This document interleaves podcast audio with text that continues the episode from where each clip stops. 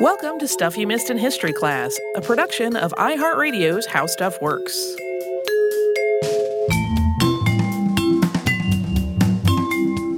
Hello and welcome to the podcast. I'm Tracy V. Wilson. And I'm Holly Fry. And today's episode is a sponsored one. It's sponsored by the all new 2020 Ford Explorer.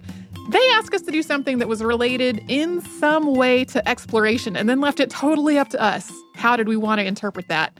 So, of course, we had a big pile of ideas at the ready that fit in some way for that theme. And we finally decided to talk about Jean Baret, who was the first woman known to circumnavigate the globe. But her experience was not just about the travel. Like a lot of the women travelers that we have talked about were traveling to explore, uh, just mostly because they had disposable income and you know had the means and the money to to do that kind of thing and sometimes to do other work a- alongside all the travel but like the travel was a major piece of it. She was working and the work she was doing was taking her to places that were totally unexpected for somebody of her gender and her economic class in the 18th century Jeanne Baret was born on July 27, 1740, to Jean Baret and Jeanne Pochard.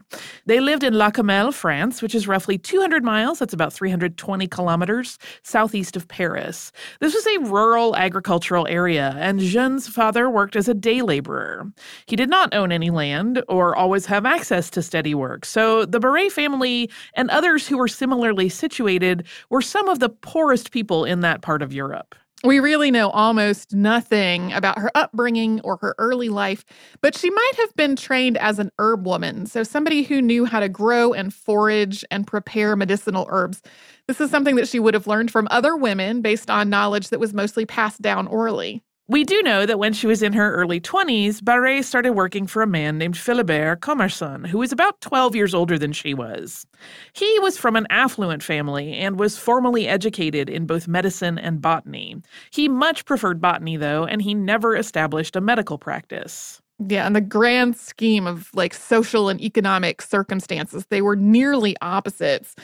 Instead of going into that medical practice, Commerson established a botanical garden in Châtillon-les-Dombes in the late 1750s. He visited Voltaire, and one of his colleagues was Swedish botanist Carl Linnaeus, who is the person who helped establish that system of binomial nomenclature that is still used to classify organisms today. Although that uh, system, of course, has evolved a lot since then.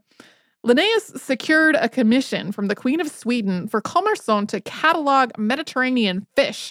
So, in addition to his work as a botanist, he was also an ichthyologist. So, if Baret was already trained as an herb woman, it would have made a lot of sense for Commerson to hire her.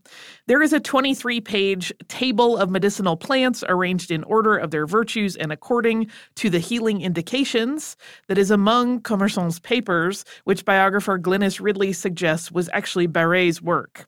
If that is correct, and if the knowledge contained in that notebook was something that Baret had already learned before being hired, she would have been a very clear help to Commerson's botany work from day one. But it appears that at, at least at first, Commerson hired Baret not as a botany assistant, but as, as a domestic servant. And that would have been more stable and financially lucrative than what the family had been experiencing as day laborers. We don't know exactly when she started working for him. Her formal employment started in 1764, but she seems to have also been working with him in some capacity before that. It's possible that she started working there just after the death of Commerson's wife at the age of 34. That happened shortly after she gave birth to their child. And it's possible that part of Baret's role working for him was to help care for this newborn. Ultimately, though, the baby was sent to live with an uncle. And at some point, Baret and Commerson's relationship became more personal rather than employer and employee. In 1764, Baret became pregnant. Unmarried women were legally required to register their pregnancies, including naming the baby's father. Baret did register her pregnancy on August 22, 1764, but she traveled to another town to do it, and she took two men with her as character witnesses. They maintained that she had been assaulted by an unknown man and that that assault had resulted in her pregnancy. This baby was almost certainly Commerson's, with the character witnesses being a part of an effort to cover up what would have been something truly scandalous if people had actually known the facts of the situation. Baret and Commerson moved to Paris together in September of 1764. She was given a salary of 100 livres a year.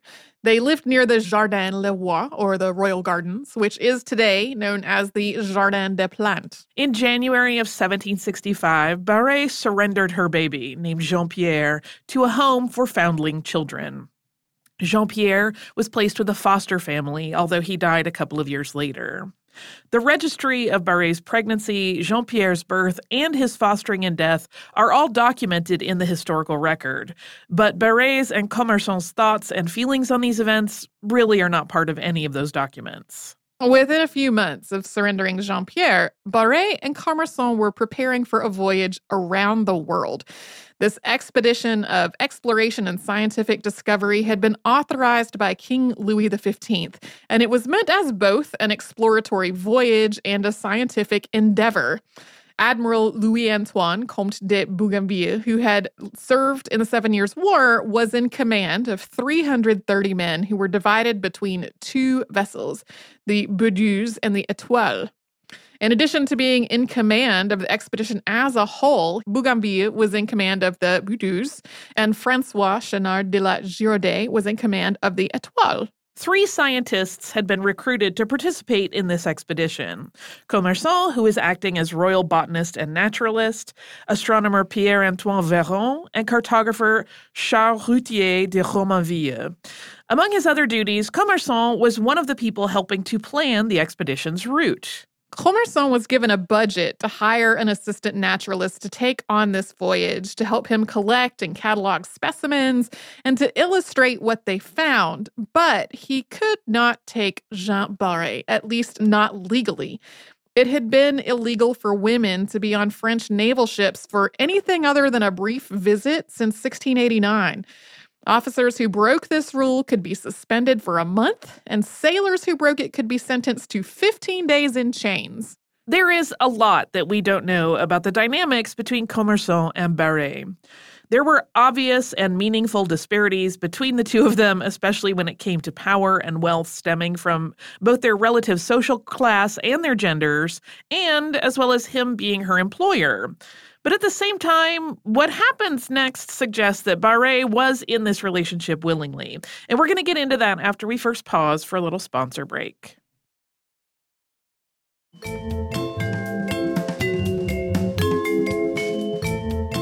As they were preparing for their expedition around the world, Philibert Commerson wrote out a will and that bequeathed his actual property to his son, but it also made it clear that all of the women's clothes and similar possessions in his home belonged to his housekeeper, Jean Baret, to whom he left the household furnishings and linens along with 600 livres.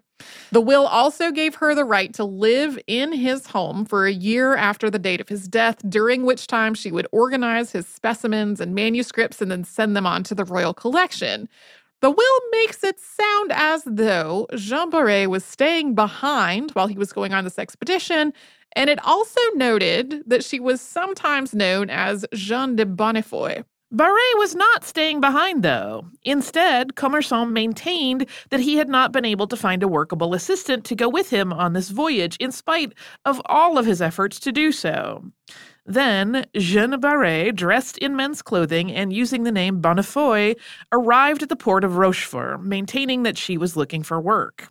Commerson hired the disguised Baret on the spot, and from that point on, for much of the expedition, he consistently referred to her as male.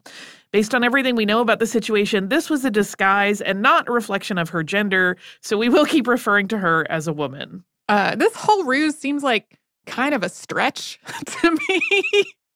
um, the idea that he would have just hired a random person on the spot, having failed to find somebody that met actual criteria for a, a botanist's assistant on this voyage. But it seems like everyone thought that was, uh, it made sense, I guess, that he um, hired an apparently random person at the dock. I feel like this is one of those things where it's like the excuse checklist of like, uh-huh. look, you all know who this is, and I know who this is, and she knows you all know who this is, but we have, um, you know, we've checked all the boxes. For all you know, you can say you thought it was a dude the whole time. yeah, this is um, This is also really to me the moment that if if she had wanted to get out of this situation, it would have been easy enough to not show up, which definitely would have been a reduction in the uh, in the opportunities that were available to her. She probably would have had to go back home and and try to find some kind of other employment. But this this would have been a, an easier moment for her to kind of slip away if she did not actually want to go on this voyage. So the Etoile and the Boudeuse planned to cross the Atlantic separately, traveling southwest across the Atlantic Ocean to rendezvous at Rio in June of 1767. From there, they would sail south along the coast of South America and through the Strait of Magellan. Then they would follow the western coast of South America before turning west to cross the southern Pacific. Then, to return to Europe, they would travel through the East Indies and around the Horn of Africa, then back north obviously back to Europe. And they would make stops all along the way, gathering specimens, making maps, recording uh, the people and places they saw. They would also claim land where they could, and in one case, they would give it up. One stop on the voyage involved surrendering the Falkland Islands to Spain. Commerson and Baret were to sail aboard the Etoile. When they embarked, Commerson had so much equipment with him that he was given the captain's stateroom as his quarters.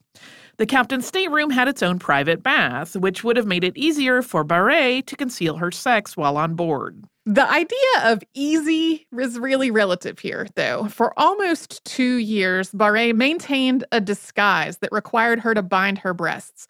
Today's chest binders are usually made with synthetic elastic fibers, which have some stretch, but these materials had not been invented yet when Baret was living. She would have been using bandages or strips of cloth, and giving the materials that were available at the time, they wouldn't have been very stretchy or giving at all. This would have made this whole process a lot more uncomfortable and difficult, with the bindings also prone to slipping and shifting during the day. Working as Commerson's assistant also required Baret to do a lot of physical work in all kinds of weather and climate conditions, from the tropics to the far southern tip of South America, which is almost in the uh, Antarctic Circle. So, even before accounting for the difficulties of travel and the work itself, Baret's job was inherently uncomfortable, often unpleasant, and very physically demanding. Added to that, there were storms that seriously damaged the ship and periods where they were becalmed and ran out of food illnesses spread among the crew, and there was intense seasickness at sea, and that often affected both Baret and Commerson. So he was able to spend time out on deck. That uh, a lot of the time will help with seasickness because you can see the way the boat is moving. But Baret didn't have that option. She really had to weather all this in the confines of Commerson's quarters to try to protect her privacy and her identity. That would not have been a particularly comfortable place to try to ride that out. Even though Baret meticulously maintained her disguise and Commerson scrupulously addressed and referred to her as a man, rumors began to spread throughout the ship that they were carrying a woman in disguise. Uh, and that happened not long after the Etoile set sail from Rochefort on December 14th, 1766. And naturally, suspicion fell on Baret, who, among other things, did not have facial hair and didn't use the communal toilet facilities for the crew who shared her rank. Obviously, there are plenty of men who don't have facial hair, but that was one of the things that drew suspicion to her. On March 22nd of 1767, the Etoile crossed from the northern to the southern hemisphere, and the ship's crew had sort of a ritual baptism, in quotation marks, for people who hadn't previously crossed the equator. The details of this hazing ritual differed depending on the person's rank, and for the officers' servants, which was how Baret was classified, it involved being made to drop into a pool made of a sailcloth that was being dragged alongside the ship. The people who were having to do this were also blackened with soot and prevented from getting out of the water.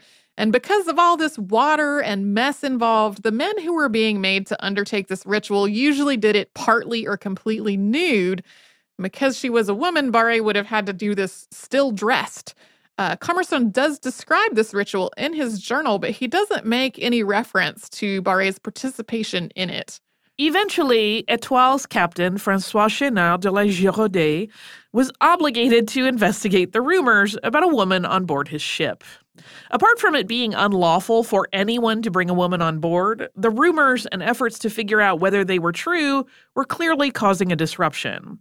According to his logs, he questioned Baret about her gender, and she told him that she was a eunuch, framing it in terms of the men who guarded the Ottoman Empire. This seems to have at least temporarily stopped the suspicion, or at least reined in the sailors' harassment of her to try to figure out if she was a woman in disguise.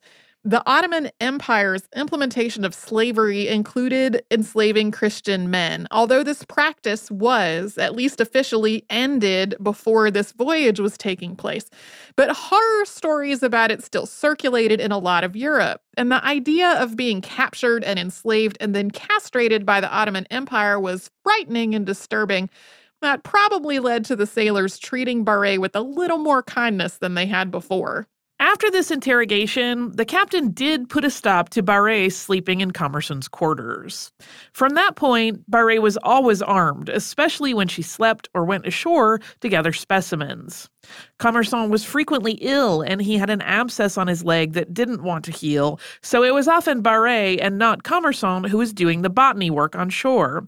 And she was often doing it without him or anyone else to protect her. The plants that they collected in the earlier part of this voyage included the one that they named Bougainvillea spectabilis, or the Great Bougainvillea, which is named, of course, for Bougainville, the, the commander of this expedition. It's still cultivated a lot as an ornamental plant today. It has very lovely blossoms, and Baret was likely the person who gathered it. Others aboard the Etoile eventually discovered Jeanne Baret's sex, but accounts disagree on exactly when this happened or how, and we're going to get into that after we have one more little sponsor break.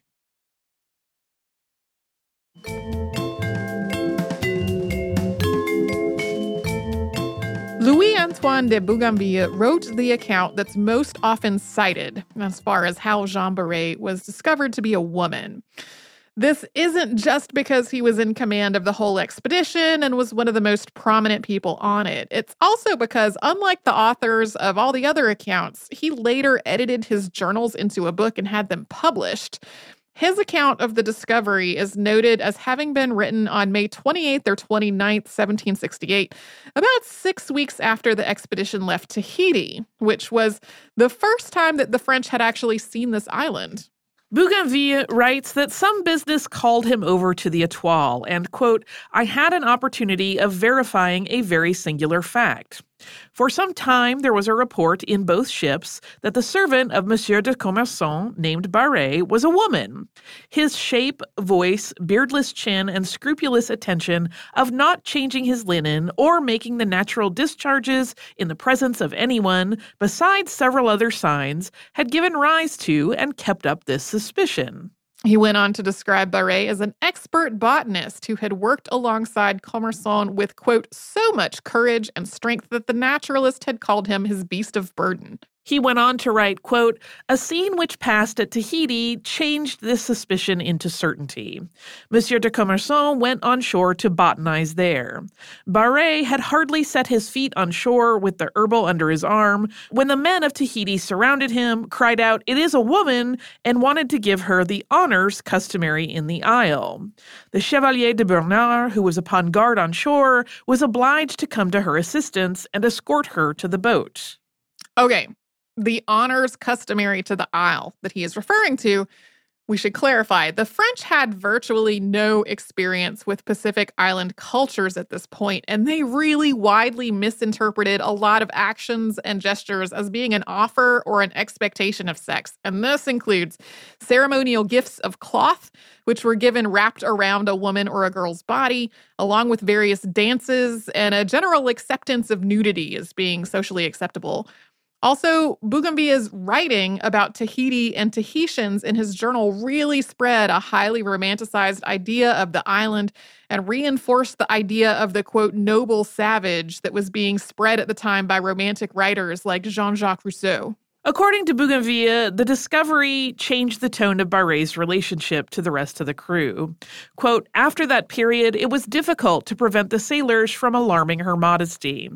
When I came on board the Etoile, Baret, with her face bathed in tears, owned to me that she was a woman. She said that she had deceived her master at Rochefort by offering to serve him in men's clothes at the very moment when he was embarking. That she had already before served a Geneva gentleman at Paris in quality of a valet, that being born in Burgundy and become an orphan, the loss of a lawsuit had brought her to a distressed situation, and inspired her with the resolution to disguise her sex, that she well knew when she embarked that we were going round the world, and that such a voyage had raised her curiosity. Although Bougainville had grounds to be angry with both Commerson and Baret because they had been deceiving everyone on board and her presence on the ship was unlawful, he finishes his account of what happened in a way that's relatively respectful, at least for part of it. After alluding to this trip around the world, he wrote, quote, She will be the first woman that ever made it, and I must do her the justice to affirm that she has always behaved on board with the most scrupulous modesty. And then it gets into the part that's maybe less respectful. Quote, she is neither ugly nor handsome and is no more than 26 or 27 years of age. It must be owned that if the two ships had been wrecked on any desert isle in the ocean, Baret's fate would have been a very singular one. Another account also connects the discovery of her sex to Tahiti, or at least to a Tahitian person. A man named Ahutoru, who was a chieftain's brother, learned French while the expedition was in Tahiti and asked to be taken to France when they departed. He described Baret as mahu, which is a term used in several Pacific Island cultures to signify a third gender. After colonization by European powers, in many places, that term took on a disparaging connotation connected to cross dressing and that being a, pejorative term. Ahutoru died of smallpox before the voyage got back to France, however. But most of the other accounts place this discovery of Jeanne's sex later, in July of 1768, on the island of New Ireland in Papua New Guinea, not in May in Tahiti. The ship's log for July 18, 1768 reads, quote, The physician Monsieur Commerson's domestic was discovered to be a girl who until now passed as a boy. Ship surgeon Francois Vives wrote about several moments in Baret's time on board in his journals. He wrote of rumors about a woman in disguise and then the captain's putting a stop to Baret sleeping in Commerson's cabin. He writes as though he was present when the captain interrogated Baret and that she said she was a eunuch. This account of the discovery includes a reference to a bawdy song about a woman named Jeanneton who is accosted by four men in a field, suggesting that some of the crew may have physically assaulted her to figure out her sex. Yeah, most of his writing about her comes off as pretty gross.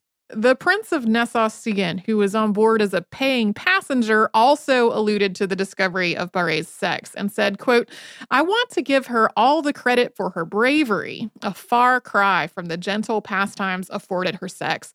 She dared confront the stress, the dangers, and everything that happened that one could realistically expect on such a voyage. Her adventure should, I think, be included in a history of famous women. Altogether, these other accounts suggest that Jeanne Baret was discovered to be a woman almost a month after Bougainville reported in his book. It's not clear whether he fiddled with the timeline to take suspicion off of himself in some way, or if this was just a matter of where it seemed to fit while the journal was being edited. Regardless, though, afterward, Baret continued dressing in masculine attire. That was what she had with her, but she stopped binding her chest after her identity was known. For his part, Commerson claimed that he was totally surprised with this entire revelation, writing that Baret was, quote, a courageous young woman who, taking the clothing and temperament of a man and the curiosity and audacity to circumnavigate the world, accompanied us without us knowing it. Uh, I think he might have been covering his own tail there. He really. it, it is I mean, just bordering all on impossible that he would not have recognized her. And this whole thing really did play out as just him hiring a random person at the dock. Like that just, it's so far fetched. And he just seems to have kept up with this. Wow, that turned out to be a woman. I didn't have any idea. Again, checklist, reasonable deniability. Uh, Bougainville's expedition left New Ireland on July 26, 1768. By December, they had traveled across the Indian Ocean toward the eastern coast of Africa. On December 12th, the ships left a small island, now known as Mauritius, which was then a French colony known as Ile de France. They left without Baret or Commerson on board. Commerson had been released from the expedition. The ship's astronomer left at that time as well. On Mauritius, Commerson and Baret continued to live together and pursue their botanical work. This included making an expedition to the island of Madagascar and documenting various things on Mauritius. The island's governor was another botanist, a man named Pierre Poivre, who had become friends with them. And it's pretty likely that Bougainville thought that it was best that they both be off the ship, and that a French colony with a friendly governor who was also a botanist made Mauritius the best situation they could probably find to accomplish getting them off the ship. Commerson and Baret lived together on Mauritius for about five years. At first, they lived with Poivre at the governor's residence, but when he was recalled to France, they had to find their own lodgings. Commerson had been chronically ill for much of their time together, and his condition worsened in the early 1770s. He died in 1773, leaving Baret without protection or support. So, Baret once again found work, first working at a tavern and then running one. On May 17th, 1774, she married a non commissioned officer named Jean Dubernard. And by that point, she'd been on Mauritius for seven years. It's not clear exactly when Baret returned to France, but when she did, that last leg of the journey made her the first woman known to have circumnavigated the globe. Bougainville intervened on her behalf after she got back to France to make sure she wouldn't be punished for her time aboard ship and a point in her favor in his doing this was that he didn't think that her example would inspire other women to do something similar. He thought she'd just be the only woman ever to circumnavigate the globe, and that, quote, her example is not likely to be contagious. This line of logic really reminds me of the way that people talked about Sor Juana Inez de la Cruz and how her becoming a nun was going to keep her from inspiring other women to be similarly iconoclastic in their behavior. Uh, instead, the opposite uh, wound up happening to being punished. The French Ministry of Marine recognized her work with the expedition and awarded her a pension of 200 livres per year. And then she also secured the money that Commerson had left her in his will, although by that point his death was long enough in the past that she didn't live in his house for a year. Not much is known about Jeanne Baret's last years. She did not get to do the cataloging of the collection that Commerson had hoped she would. Everything that they had collected on Bougainville's expedition and afterward was either in storage or impounded after Commerson's death. However, since the unorganized collection was not well known or associated with a prominent member of the nobility, it made it through the French Revolution and the Reign of Terror.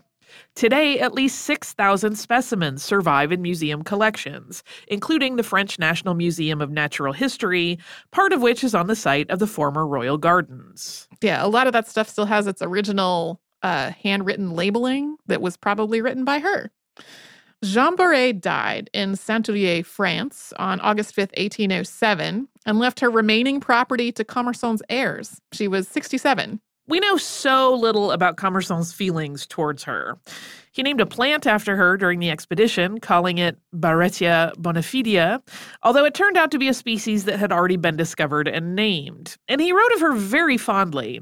Here is a sample cited in a biography published in 1993. Quote, Armed with a bow like Diana, armed with intelligence and seriousness like Minerva, she eluded the snare of animals and men, not without many times risking her life and her honor. He also praised her for doing all of this risky and difficult work without complaint. He did also call her his beast of burden, but he did that while trying to maintain this ruse that she was a man. And that really doesn't seem like a weird way for a man to talk about his male assistant at the time. Although the plant that Commerson named after her didn't stick. Baret did have a species permanently named for her in 2012. That was Solanum baretiae, which is part of a large and diverse plant genus that also includes the nightshades. This particular species was selected to bear her name because of its leaves, which are really variable in their shape and size. This was also true of the species that Commerson had originally named after her, because he thought this variability really reflected her life and her character, and like the fact that she had uh, disguised herself as a man for so long and, and taken on uh, so many jobs that were really unexpected for women at the time. Uh, my two cents are are that that is such a thoughtful way to look at the selection of her plant species that he wanted to be named for her. That it does suggest a very genuine affection between the two of them. Yeah, her relationship with him definitely started as his hiring her to do work, but a lot of their life together, they really seem to live basically as common law spouses not so much as employer and employee, especially once they were off the expedition and she was no longer officially on his payroll, but they were continuing to live together essentially as a couple. Uh, I feel like her story is pretty complicated. There's it's clear that she went through so much difficulty and and possibly even violence while on that expedition, uh, but also the fact that she was from really the poorest class of people where she was living and a woman and was able to go on this round the world voyage, which was just a whole like universe away from the possibilities that were open to people in that same situation. This is really incredible to me. She sounds uh, kind of spectacular. That's a person I would use the time machine to go back and talk to. Yeah. Uh, do you have a little bit of listener mail for us? I do. It's from Alyssa, and it's titled Jovita Idar, Rebel Latina Activist Teacher. And Alyssa writes, I saw a small video on Idar, which I've left linked in the bottom, and was greatly intrigued by her because she's from my hometown. I looked her up, but I feel like my research on her would not do her memory justice. I love hearing your pieces on strong women and their quote, unnatural ways for their time. I hope you all can help bring Jovita Idar to life, not just for me, but because she's just a kick ass Latina woman that deserves her name to be rung. Your podcasts have gotten me through workouts, long trips, and work shifts. Speaking of which, I've been caught a handful of times by customers while listening to your podcast. My favorite of these times being while listening to Marie Laurencin. I believe the line was about her fiance, and all the customer heard was erotic novels. And then I paused it. And then there is like the laughing emoji. Thank you again for your work and dedication to the show. I hope Jovita makes it on the list soon. Best wishes, Alyssa. Thank you so much, Alyssa, for this email. I don't know if Jovita will make it onto the show because a quick search found that the information available on her is a little thin. That doesn't mean no. It means it might just take a while uh, to gather enough resources or maybe a Six Impossible episodes entry at some point. I think we'll be due for one of those uh, before the end of the year. So thank you again, Alyssa, for sending this. I love that story about uh, being overheard by a customer and being like, "Well, that was just totally the wrong time for maybe a customer to walk in on this podcast." uh, if you would like to write to us about this or any other podcast, we're at History Podcast at HowStuffWorks.com. And then we're all over social media at Missed in History. That's where you'll find our Facebook, Pinterest, Instagram, and Twitter.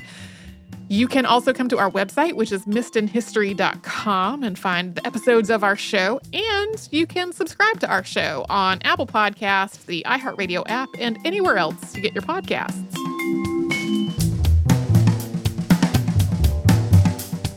Stuff You Missed in History Class is a production of iHeartRadio's How Stuff Works. For more podcasts from iHeartRadio, visit the iHeartRadio app, Apple Podcasts, or wherever you listen to your favorite shows.